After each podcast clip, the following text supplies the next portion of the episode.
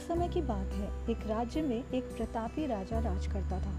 एक दिन उसके दरबार में एक विदेशी मेहमान आए और उन्होंने राजा को एक बहुत ही सुंदर सा पत्थर उपहार में दिया राजा वो पत्थर देख के बहुत खुश हुआ और उसने उस पत्थर से भगवान विष्णु की प्रतिमा बनाने का सोचा।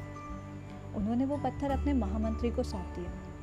महामंत्री गाँव के सर्वश्रेष्ठ मूर्तिकार के पास गए और वो पत्थर उन्हें दे के बोले कि महाराज मंदिर में भगवान विष्णु की प्रतिमा स्थापित करना चाहते हैं। सात दिन के भीतर इस पत्थर से भगवान विष्णु की प्रतिमा तैयार करके राजमहल पहुँचा देना। इसके लिए तुम्हें पचास स्वर्ण मुद्राएँ दी जाएँगी।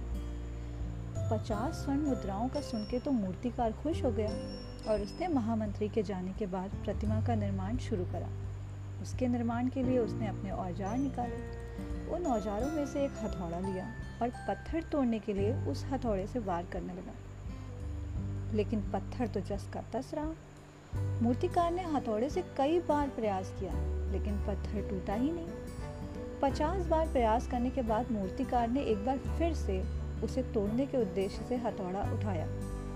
मगर वो रुक गया। उसने सोचा, जब पचास बार भी वार करने पर नहीं टूटा तो अब क्या टूटेगा?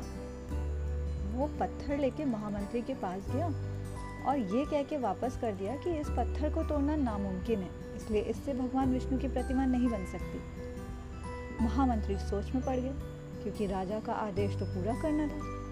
इसलिए उन्होंने भगवान विष्णु की प्रतिमा का ये काम एक साधारण से मूर्तिकार को सौंप दिया। पत्थर लेके मूर्तिकार ने महामंत्री के सामने ही एक बार ही हथौड़ा मारा और पत्थर टूट गया। पत्थर टूटने के बाद मूर्तिकार प्रतिमा बनाने में जुट गया।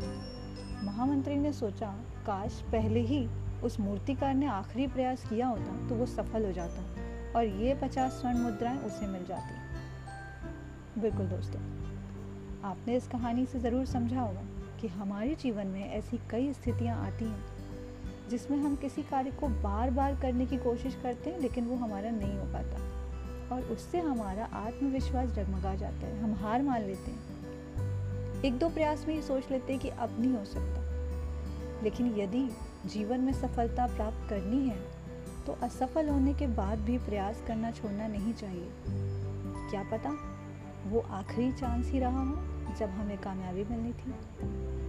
सुनते रहिए अपनी दोस्त श्रेया के साथ और कई मोटिवेशनल स्टोरीज थैंक यू